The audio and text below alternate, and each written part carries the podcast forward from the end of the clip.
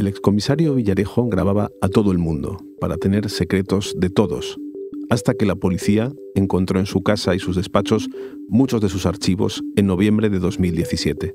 Desde entonces, esos audios han sido analizados por la Fiscalía Anticorrupción, pero solo ha escuchado y procesado el 10%. El resto ha sido descartado o no se ha descifrado. Nuestro compañero José Manuel Romero ha tenido acceso a estas grabaciones, se ha pasado horas escuchando y ha descubierto muchas conversaciones relevantes. Ya nos ha contado qué había en las tres primeras entregas. Hoy seguimos la conversación y nos cuenta las entregas 4 y 5 publicadas en el periódico de los audios de la corrupción. Es lunes 30 de mayo. Soy Íñigo Domínguez. Hoy en el país, José Manuel Romero nos cuenta la segunda parte de los audios de la corrupción.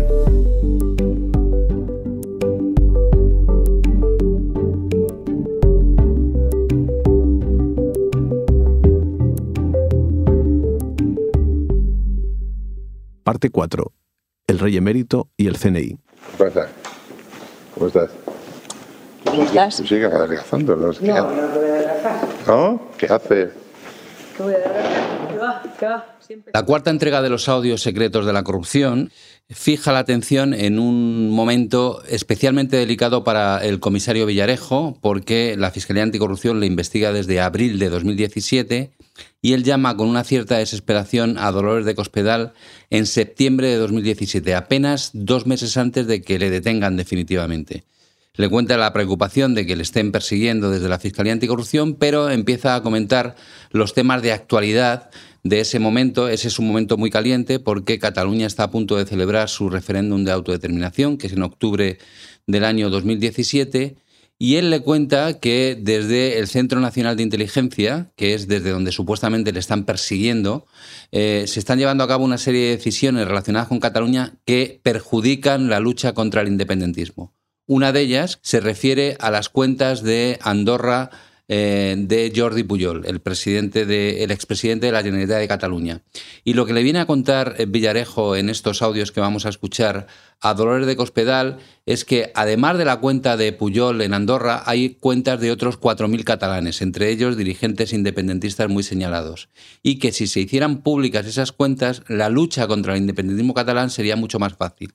Pero que el director del Centro Nacional de Inteligencia, que se llama Félix San Roldán, se ha negado a que se hagan públicas porque si se hicieran públicas esas cuentas, podría llegarse hasta otras cuentas de catalanes en Suiza, donde también tiene cuentas el rey emérito. Esta confidencia tiene relevancia porque hasta entonces nadie conocía en España que el rey Juan Carlos I pudiera tener cuentas en Suiza. En Andorra, la famosa nota aquella de que de que se cambia toda la información que había de Cataluña, que hubiera sido definitiva, ahora para proteger la famosa cuenta soleado del emérito. Volvemos a lo de siempre. Y debido a eso, todas las cuentas. ¿Eh? Con lo de Andorra, ¿qué ha hecho la? No. Pues con lo de Andorra no sé qué diablos eh, está haciendo, pero está boicoteando el tema y está bajo. Villarejo siempre ha contado que es un agente de inteligencia y que él recaba información de todos los sitios. Y hay que recordar en este sentido que Villarejo se reunió con Corina Larsen, la examante del rey, en el año 2015. Y como Villarejo además eh, es muy fanfarrón y, y presume de todo lo que sabe, hay una conversación que nosotros aportamos en estos audios secretos de la corrupción que tiene lugar en 2016, o sea, un año antes de que se reúna con Cospedal, donde eh, en una comida con Ignacio Peláez, que es un abogado ya fallecido y que, digamos, coordinaba a todos los abogados de los implicados en el caso Gürtel, le cuenta todo lo que él sabe acerca de el rey emérito. En este caso le dice que tiene un terabyte de información donde está todo lo relacionado con las cuentas del rey en Suiza, en una carpeta llamada Soleado, en referencia a España, donde había también otros eh, políticos y empresarios españoles vinculados al caso Gürtel. Yo tengo todas las cuentas que tiene el, el- el- el jefe del CNI a medias con el rey, el extranjero, que mezclan eh, fondos reservados con comisiones y con tal para montar un batiburrillo para ¿Rey emérito o con el el rey emérito. Eh. Tengo todos los datos, todos los datos del, del entramado que hay de, de Soleado, de la cuenta de Soleado de Arturito Fasana, y tengo las sociedades pues, con las que están comprando cosas. O sea, tengo toda esa información. ¿Por qué? Porque la querida del rey eh, eh, me nombró su abogado hace ¿Cuál de ellas? Corina. A Corina. O sea, el tonto del, del, del director del CNI se atrevió a ir él personalmente a amenazarla de muerte. O sea, hay que ser. Corina. Sí. Jodas, Sí, sí, hay que ser tonto a las tres. La conversación de Villarejo en Cospedal eh, revela que eh, él se siente muy perseguido por el director del CNI y él a su vez carga sobre el director del CNI toda una serie de culpas respecto a las estrategias del gobierno eh, vinculadas con Cataluña y con el rey emérito. Entonces viene a decir que lo que está haciendo el director del CNI es protegiendo exclusivamente al rey de España y que en el CNI prácticamente hay que entrar con lanzallamas para arreglar el problema que está provocando la gestión de Félix San Roldán. Él ha dicho ya todo que tiene que quedarse hasta, hasta que el emérito haga testamento y tal, porque como hay tanta pasta por ahí suelta, que la tiene que poner en orden él. Sí, sí, eso lo ha dicho a, a sus íntimos. Yo me debo al Señor y yo mientras el Señor... Te lo juro, ¿eh? Y yo me llevo al Señor, y yo mientras el Señor iba, hay un lío tremendo, claro, la mitad de las sociedades las tiene él, las maneja, lo que habrán robado, lo que estarán trincando. Claro, muchas de las sociedades se mezclan comisiones con fondos reservados, con no sé qué, con esto. Bueno, te voy a contar a ti que ya estarás viendo algunas cosas lamentables, ¿no? Claro, ahí hay que entrar con un lanzallamas, ahí hay que entrar con un lanzallamas y poner en orden. ¿Por qué? Porque, coño, una institución tan importante como el CNI tiene que estar al servicio de España y de los intereses de España, es que además es vital, que con la que está cayendo. La conversación de Villarejo con Cospedal en septiembre de 2017 tiene una cierta relevancia porque están hablando de un tema que eh, muchos años después se convirtió en uno de los grandes escándalos en la historia de España, como es el hecho de que el rey escondiera una fortuna en cuentas de bancos suizos. En ese sentido, esa conversación introduce la incógnita de por qué razón el gobierno de Mariano Rajoy, el Partido Popular, dado que eh, Cospedal tenía la calidad de ministra de Defensa y secretaria general del PP, no hizo nada ante una información tan sensible respecto a la figura del el rey emérito y a su supuesto patrimonio oculto en el extranjero. Es esta una conversación donde Villarejo no puede ocultar todo lo que tiene contra el director del CNI y, y, que en definitiva es una guerra abierta contra Félix San Roldán en la que Villarejo lleva empeñado más de un año.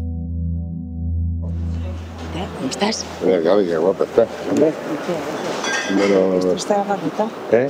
Además de la conversación de septiembre, hay una previa que se produce en mayo, donde Cospedal y Villarejo hablan de lo mismo, de la persecución que siente Villarejo por parte del CNI y de la Fiscalía Anticorrupción, pero donde introducen elementos relacionados con lo que era eh, una guerra abierta en el seno del propio gobierno del Partido Popular, que enfrentaba a dos eh, mujeres que finalmente además se enfrentaron en el Congreso del Partido Popular para suceder a Rajoy, aunque las dos perdieron y ganó Pablo Casado, que eran Dolores de Cospedal y la vicepresidenta entonces, a cargo del Centro Nacional de Inteligencia, que era Soraya Sáenz de Santa María. Todavía no entiendo, de verdad, qué le he hecho yo a la gente. ¿eh? Es que.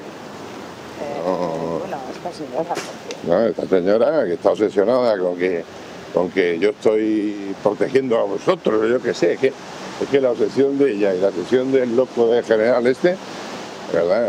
Sabía Villarejo que la Fiscalía Anticorrupción le estaba investigando, pues según le cuenta a Cospedal, para pedir la ayuda, se lo ha contado a su vez a él, el que fuera juez de la Audiencia Nacional, Baltasar Garzón. Y ha dicho que lo que tiene que hacer es firmar las paces con la Fiscalía Anticorrupción o darles algo, porque si no, no van a dejar de investigarle y causarle problemas. Por otro lado, falta, hasta esa razón, me dice, oye, eh, la Fiscalía Anticorrupción sigue yendo a por ti, ten cuidado y tal, ¿por qué no llegas a un acuerdo con ellos y tal, con todo el tema de, pero, pero, ¿qué, qué acuerdo voy a llegar y tal? Va directamente a Cospedal para quejarse de esta persecución de la Fiscalía Anticorrupción y Cospedal le dice que algo va a hacer.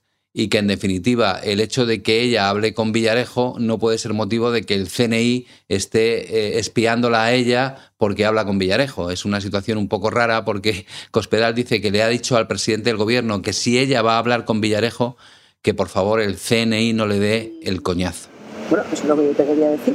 Yo creo que lo voy a poder hacer, ¿eh? Fundamentalmente. Porque yo casi creo que es mejor para tu protección y para... el- yo casi que es mejor que les pongo que andes con Ignacio. Sí, No, no, pero yo lo he hecho para no quemarte a ti. O sea, Ya, pero yo es que ya me fumo un puro. Bueno, Ah, no, no, sí, yo me acuerdo eh, cuando en, en pleno tal quedábamos en público. Sí, yo encantado, si yo lo que no quiero, no quería molestarte, no quiero tal. A lo mejor Y yo, coger un poquito. Y yo, María Yo le dicho, solamente digo, me fío de vosotros. ¿eh? No, no, yo, le, visto. yo le he dicho al presidente, si yo veo a este señor que lo voy a ver, a mí que no me den coñazo el CNI ni a él. ¿eh? No, no, pero que lo sepas. Villarejo intentó por todos los medios que alguien le prestara ayuda, dado que él llevaba muchos años ayudando al Partido Popular o a la secretaria general del PP, Dolores de Cospedal, en relación con algunos casos de corrupción que acorralaban al Partido Popular. En buena medida, él pensaba que el PP en el gobierno, la secretaria general del PP, que entonces era ministra de Defensa, podía mover hilos para evitar que de alguna manera la investigación de la Fiscalía Anticorrupción llegara a buen puerto y arruinase la carrera de Villarejo. En realidad esta llamada no sirvió de nada porque tan solo unos meses después de pedir ayuda a Cospedal, Villarejo fue detenido y encarcelado durante casi cuatro años. Ahora ha salido en libertad porque le están juzgando en tres piezas separadas y si el juicio sale como todo el mundo prevé, le condenarán a cárcel y volverá a ingresar en prisión.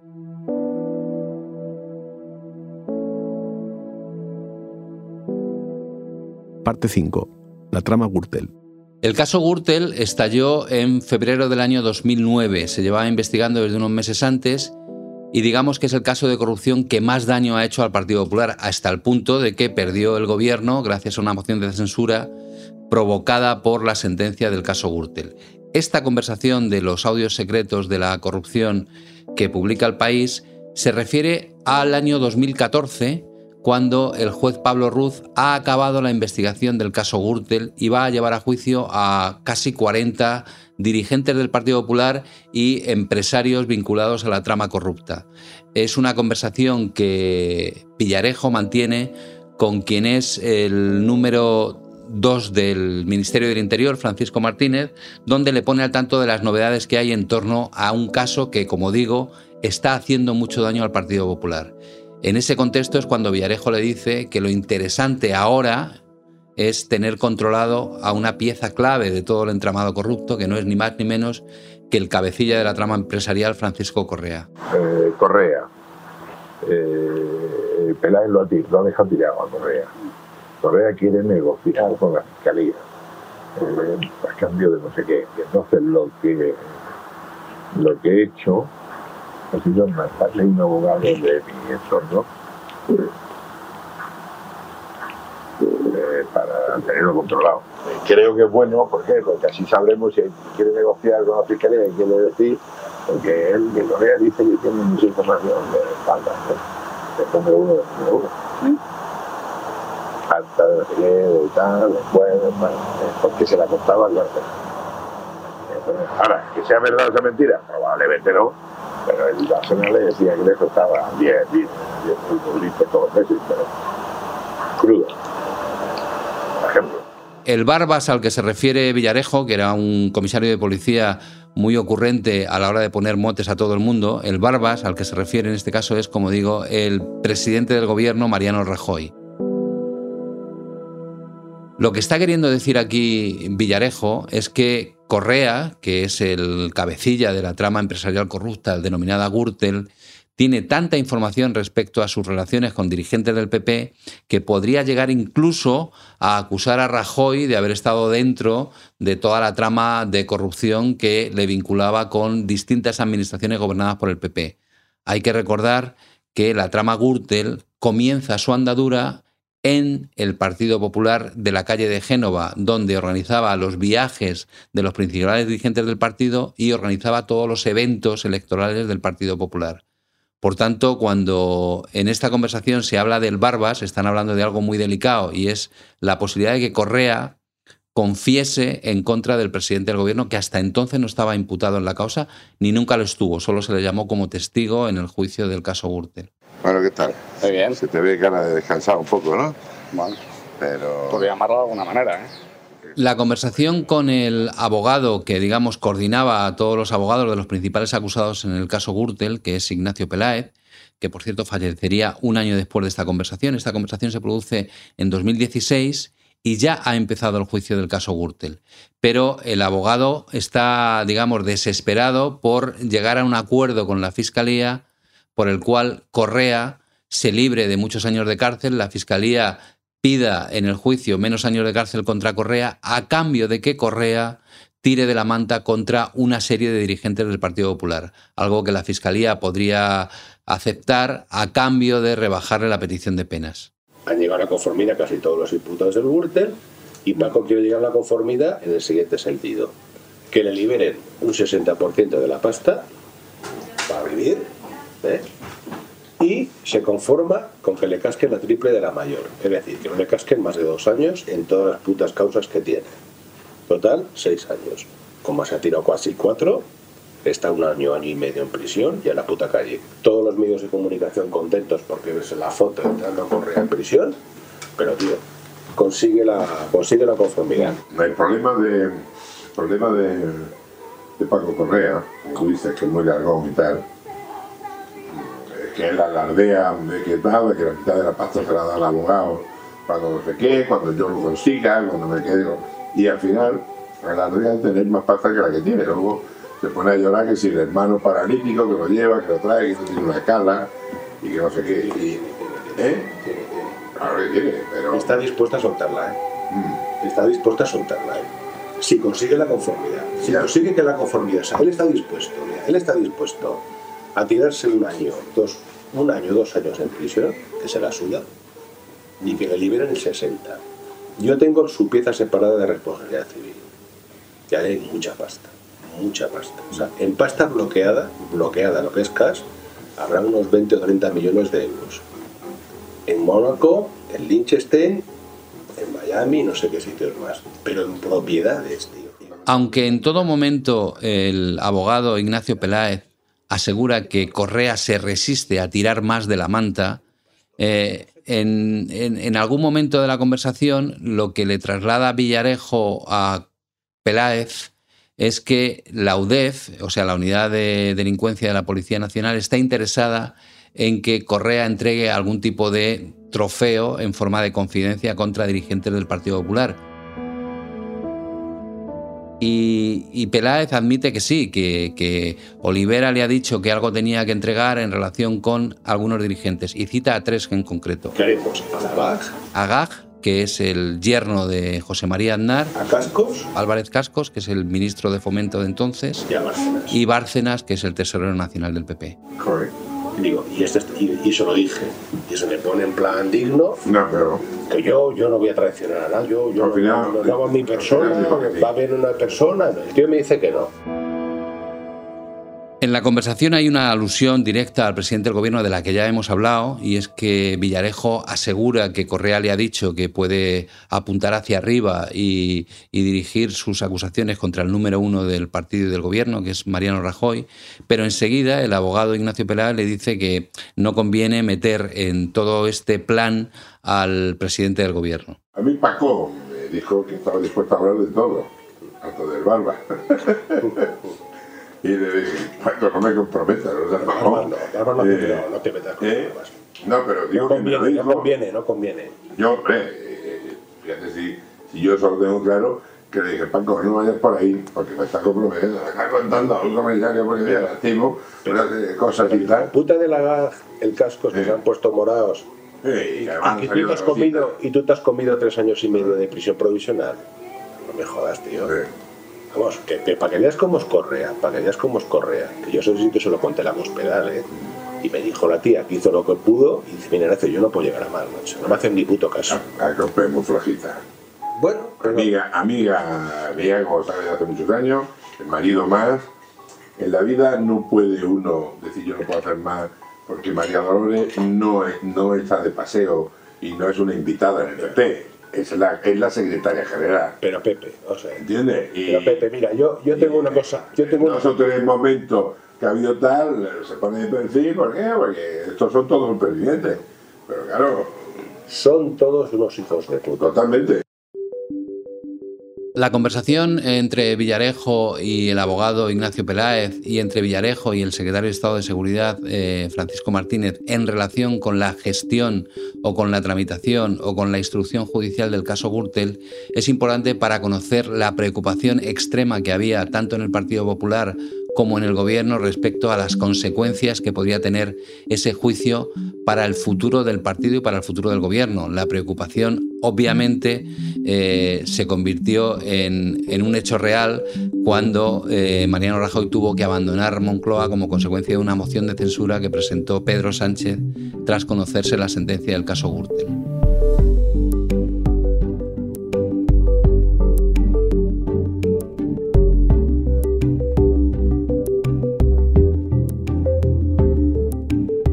Este episodio lo ha realizado José Juan Morales. La grabación de estudio es de Camilo Iriarte. El diseño de sonido es de Nicolás Chabertidis. La dirección de Isabel Cadenas. Yo soy Íñigo Domínguez. Esto ha sido Hoy en el País. De lunes a viernes, una nueva historia. Gracias por escuchar.